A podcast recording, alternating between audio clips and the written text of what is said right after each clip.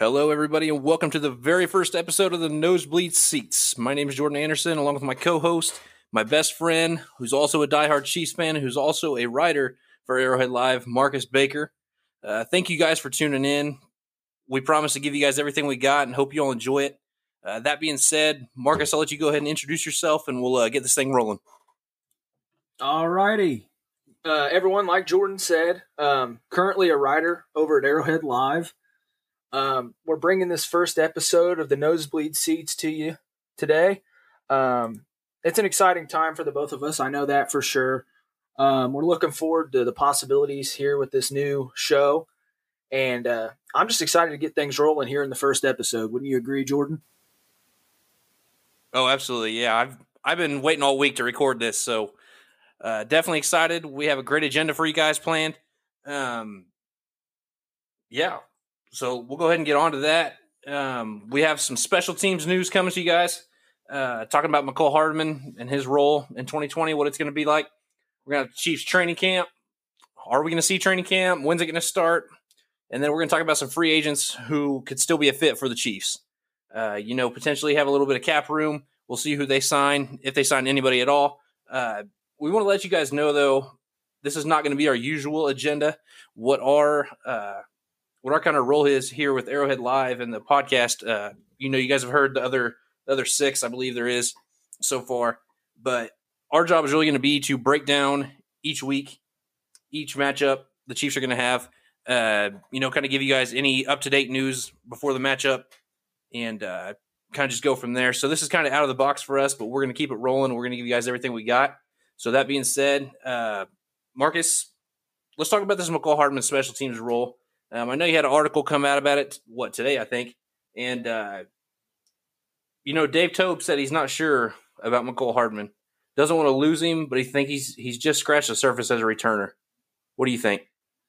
I don't know. I'm kind of on board with the idea because, honestly, he struggled in spurts, especially in the punt return game.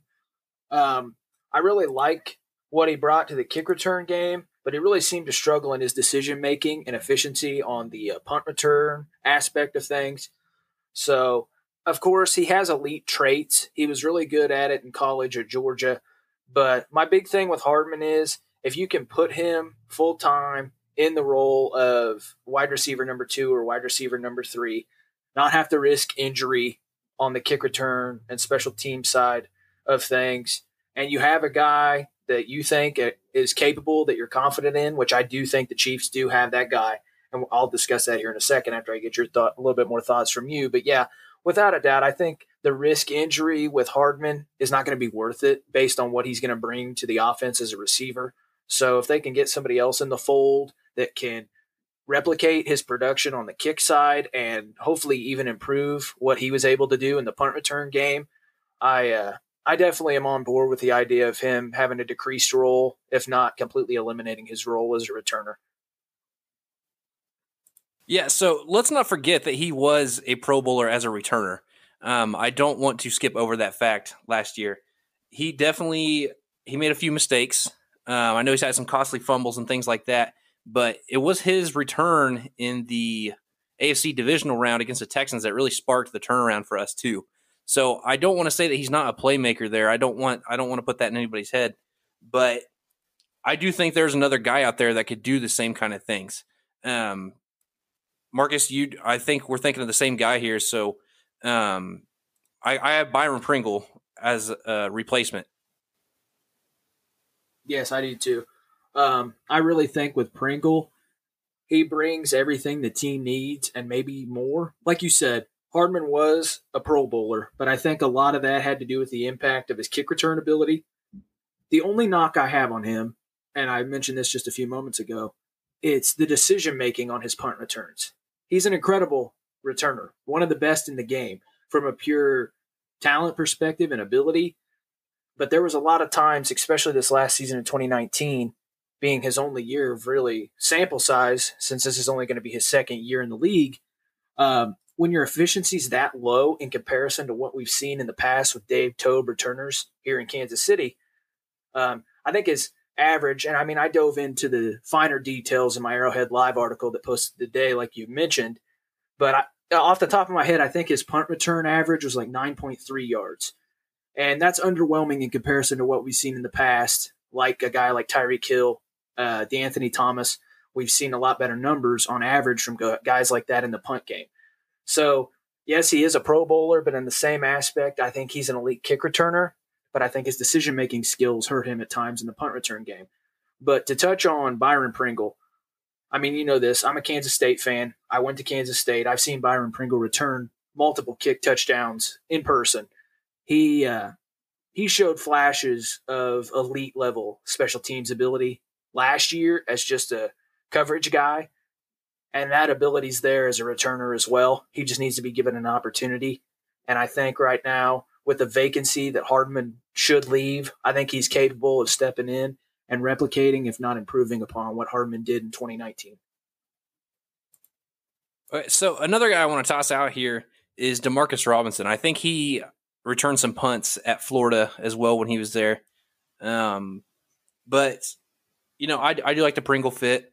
I think that'd be the best fit. I'm just tossing some other names out there as possibilities. But yeah, I wouldn't mind seeing him back there, because if you think that Mecole Hardman is going to have more of an offensive role, then, you know, you're going to have to put a guy like Pringle back there, or maybe this is a part where Robinson gets his kind of time to shine, you know, because I don't know why you bring him back unless you're not, or unless you're not going to play him. So, and you know, there's been some skepticism about whether he's going to get some playing time or not, or whether Mecole Hardman is going to be the true solid third option at receiver. Still, you got to beat out Tyreek Hill. You got to beat out Sammy Watkins. You got to take Kelsey's targets away. I don't know if the 1,200 yards is going to be a real thing that's going to happen there. But could you see a guy like maybe Robinson going back there if it's not Pringle? Without a doubt. Like you said, we've seen Robinson return on special teams, especially punts in the past. He's got the ability, but the way I look at it, I think maybe Pringle's a year away because he's really only had 1 year to get in and play because he was hurt his rookie season after starting really strong in camp. I think Pringle long-term may have a higher upside as a receiver than Robinson. I really do, just because I've seen what he's capable of in person. And I've watched Robinson play, and I think Robinson's valuable, but he has a ceiling, and he only does what he does. You know what I mean? Like, he's really good at what he's good at, but he's not versatile like some. And I think Pringle has that versatility potential long-term, but I think maybe he's a year away from being a contributor consistently in the offense. If it's me, I have Pringle as the primary on returns. Robinson is your second option potentially, especially in kick returns if they do double sets where there's two returners. I mean, they don't do that very frequently, but in a situation, if the ball was squibbed or something and Robinson had to take it out as the second guy in the coverage from, you know what I mean, from the end zone, not the returner, but the guy in front of the returner. Robinson's capable. I'm fine with him being there, but I think Pringle has higher value in the special teams game because he doesn't have as much value in the offense right now. I don't think he's ready to step up and be that number 3 rotational guy. I think now being the 4th rotational guy, he's ready for. I think he can come in kind of like we saw last year, provide solid snaps and relief of some of the starters like Sammy and DeMarcus. I think this year, with us being in position to compete for a championship again, you put the guy that's got more experience in the offense and as many times as you can over a guy like Pringle who's still kind of learning. So it'll be interesting to see what they do, but I would agree with you. A guy like Robinson is a potential option, and I wouldn't be shocked if that's not what they do because they know in the past that he's done it. I think Pringle's also returned a couple for us, whether that be in preseason or regular season. I think Robinson right now is too valuable in the blocking game, and his knowledge is too vast in the offense to take those opportunities away from him. And I think it gives Pringle his own little facet of the game to shine in because I don't think he's ready to be a full-time contributor as a receiver. And, you know, coaches, when they get interviewed, they give you hints about certain subjects, but they're not going to come out and say what's wrong unless it's an injury, of course. But I think that pretty much says that Mecole Hardman's not going to play special teams. I don't know any other way that he could sugarcoat it. to make it seem like he's not. But I think that right there says that he's not going to be playing special teams.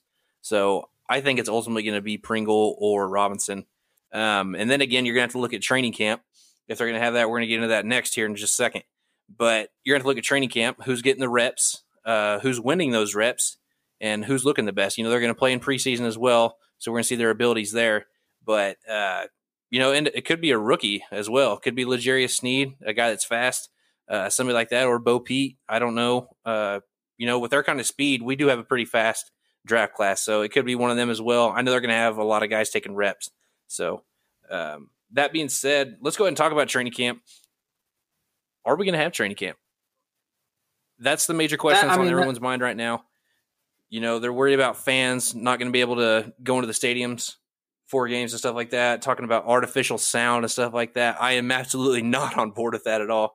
I mean, you know me, and, you know, I know you. We've went to training camp together a few times. Me living only 30 minutes from Kansas City now, it's definitely easy for me.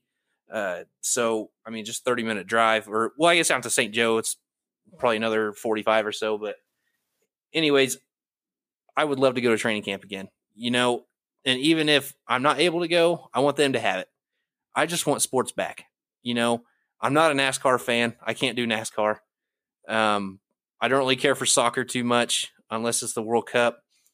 Golf, I guess we have the Peyton Manning, Tiger Woods, Phil Mickelson, and Tom Brady thing coming up. But other than that, you know, I'm tired of watching NBA replays. I can only watch a Super Bowl so many times. I want football, you know. I think there needs to be a training camp. But that being said, I want to get your opinion on it. Do you think there's going to be a training camp? Yeah, and one more thing just to wrap up. I had a rebuttal to finish off the special teams conversation we were having. I think the most telling sign that Hardman's on his way out from the return game is we saw a very similar progression with Tyreek Hill once he became a contributor in the offense. The season before, they took him out of return responsibilities. Toub had similar comments to where, like you said, he's not coming out directly saying he's done. He's just kind of tiptoeing around the fact that he may not have him at his disposal anymore. So I would agree with you on that point to finish off the special teams conversation, that Hardman's definitely, based on what we've seen in the past with Tyreek Hill, probably on his way out. But to touch on the training camp situation, without a doubt, like, you know, training camp, I went to my first training camp in 2010, the year that we won the division, ultimately, the time before Andy arrived. It's unlike anything else, in my opinion, in sports. The accessibility you have to the players and just the experience itself is once-in-a-lifetime situation if you're not a regular to attend that.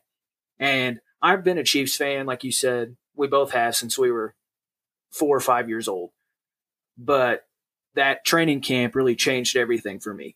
In that training camp, I met Matt Castle, which, but, you know, I met Mike Vrabel at that camp, Dexter McCluster. Like, there was a lot of people that it kind of opened my eyes to, yeah, we're small-town kids, and we grew up in a town with 3,000 people. But we have access to this bigger world, and football is attainable, and sports can be something that we dive into and make it a part of our daily life. And I think the training camp experience has really inspired a lot of Chiefs fans and fans in general. Having that accessibility to the players, it makes them seem more like real people. So it kind of gives you the vibe that, hey, they're real people, so they're like me. I can attain something similar to what they're achieving. So I think training camp's very important as a fan, and it's something that I would advise all Chiefs fans, if you're in that St. Joseph, Missouri area, Kansas City, Missouri area, get yourself to that training camp. It's free to enter. You may have to wait in the line, but it's totally worth the length of the line and the gas money to get up there. Like I said, it's a life-changing experience, and I'm hoping that you and I get to experience it yet again this offseason, because unfortunately we had a little schedule issue last year and we weren't able to make it. So I fully plan on going if they have it, and we're also, I think, going to attend some games for sure, but I'm looking forward to it, and I hope it's something that they can make a reality. So my take on it is that I think they're going to have it, but I definitely don't think there's going to be any fans attending. I think they're going to have it closed like they used to. You know, that's going to hurt St. Joe because they get quite a bit of revenue from that with people buying at the gift shop and things like that. A lot of the proceeds from that go to Missouri Western and to their football team there. I don't know if you've seen Missouri Western's football team out there, our viewers and listeners out there, but they have a great facility. You know, the players always compliment the dorm rooms, the facilities, the athletic training room, things like that. It is a really great facility. It's easily manageable to get in the parking lot, get out of the parking lot. I mean, it's just a great facility, great place to be. But I definitely don't think they're going to let fans in. If they're already talking about, you know, not letting fans into the stadiums, they're definitely not going to let them into training camp. And that's my only downer on it. I'm not really sure where you go from there as far as like where that's going to lead to, but I definitely think there will be training camp, whether it's going to be on time, July 27th, which great day, by the way. I was born that day, but that's beside the fact. I really hope it starts. I miss football. I want football back. I think I speak for men everywhere all across the globe and some women too, I guess, but I'm just ready for football to be back. That's all I can say. Yeah, without a doubt. I agree. Whether there is or isn't fans, I mean, I know we'll both be disappointed if there isn't fans just because it's something we enjoy to be a part of and experience. But if not, I understand. And if they have to keep the fans away to progress things and put these players in a position to where they're safe and the fans are safe as well, I'm on board with not having fans. Like you said, I just want football back. And this will be the perfect stepping stone to ensuring that we're able to at least have games. And like you said, whether or not there's fans in those games as well is what it is. I would take anything at this point. I'll fully settle with crowd noise and no fan base if that's what it means to have football back. So I'm looking forward to it. And one thing I want to mention, too, you were talking about St. Joseph, Missouri, and Missouri Western, their facilities. It wasn't like that in 2010. The addition of the Chiefs to that campus every summer, I really think has boosted the university and what they're able to do from a facility standpoint, because when I went in 2010, it was, I mean, a completely different operation. It was not a fine-tuned machine like it is now. What was the last time we went? 2018? Yeah, 2018 was the last year that we were able to go. And leaps and bounds of growth. Very impressed with what the Chiefs, Mark Donovan, the president and the organization there, has been able to orchestrate to bring in those things. Like I said, great parking and car flow. Like you can get in and out of training camp with ease. It wasn't like that. We sat in line in our vehicle in 2010 for like an hour and a half. Everything's improved. So, and it's just part of this organization under Andy Reid. They're looking to get better in every way, every day. And I think that has a lot to do with the Hunt family and what Clark has instituted throughout the organization, that steady improvement, that attention to detail and making sure the fans are taken care of, what they've been able to do since they arrived in St. Joseph at Missouri Western to what they've been able to do now is just, it's incredible. And you have to commend the university there as well, because they roll out the red carpet for the Chiefs every summer, and they've really developed that campus to where it accommodates what these players and these coaches, what they need in their time at training camp. So it's a great experience, a great place, and they've really turned it into something special there in St. Joseph. For sure. Yeah, like I said, I definitely hope we get to go. That being said, let's take these last 10 minutes here and talk about some free agents that are still out there. Surprisingly, they're still out there. Not a team that I've seen has bid on them. But let's start with the biggest Chiefs need. I think that's offensive line. Still, I know we drafted a rookie. We don't know how he's going to perform yet. That's the only reason I'm saying that. Larry Warford, who was cut from the Saints, is still out there. They made some room to draft their replacement, Cesar Ruiz, but I think he's going to play center ultimately. But why is Larry Warford still out there, Marcus? I think a lot of it has to do with finance. I think it has to do a lot with asking price, For the most part, I mean, I've dove into this multiple times, and really the only reason I could develop an understanding for why the Saints would have gotten rid of him was, like you mentioned, bringing in Ruiz. They have some flexibility, and I think they want to get him on the field as quickly as possible to get their value out of their investment in that first-round pick. I do project him long-term as a center, but I think he can play the guard position. And so you move a guy that allows you to save quite a bit of money in Warford, and then in turn have his replacement automatically in Ruiz. And then once their center's out of – who is their center? Is it Alex Mack? I have no idea. I don't really follow the Saints, so. Yeah, I don't either. Maybe Alex Mack plays for the Falcons. Regardless, they have a quality center. I can't remember his name off the top of my head. But I think Ruiz can slide into that guard position temporarily and then eventually become the center when that position's vacant. So I think that had a lot to do with Warford's release because he's an elite lineman, in my opinion. He hasn't been in the league but just a few years. He was drafted originally by Detroit, and then once he got to New Orleans, he's been elite ever since. 3-time Pro Bowler in all 3 seasons with the Saints. It doesn't make sense to cut this guy unless you're just trying to find some cap relief since you have his replacement. So I want the Chiefs to to pick him up in free agency without a doubt, but the question is going to be the dollar amounts. He's a guy, I seen a report that was like, I think it said $7 to $9 million annually. I'm on board with that if we can figure it out. And we've discussed this. I look at the salary cap as a myth. Like these people in these personnel departments, I mean, there's an entire department that their entire job is dedicated to salary cap management. So whatever needs to be done can be done to get the money if they see his value matching up with the cost. I do personally, just from what he's accomplished in this league and our deficiencies. We have a lot of depth, though. So I wonder maybe if they would never make that move because it's so costly considering the amount of depth we have with guys that could play the guard position, like Rankin. I think Mike Rimmers can play guard. We already have Wiley and LDT. There is depth there, but Warford, without a doubt, would be an immediate improvement over even the starters as we stand right now. Yeah, for sure.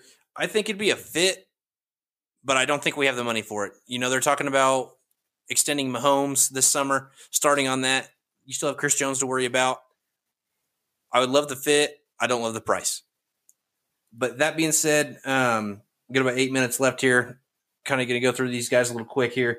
I don't want to get into the cap too much because right now, although, yeah, the salary cap is a myth in my opinion as well, I'm not sure we're going to be able to afford any of these guys. I would love to, and if we can make the money work, please do it. Brett Veach, please continue being your aggressive self and do it. But the next guy we have on our list is Logan Ryan, corner. Had a deal in place with the Jets, I believe, or maybe it was rumored out there. But apparently he's wanting $10 million a year. I definitely don't see that happening. Would he take a cheaper deal? What do you think? If I'm Logan Ryan, you're not going to get $10 million. You're not valued at $10 million.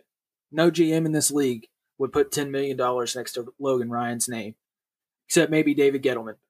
And he might have to now with the DeAndre Baker situation. But if I'm Kansas City, I don't do it at $10 million in any way at all. Like, that's not an option. He's not worth that. That would be overpaying dramatically, I think, for what his services will bring to the team.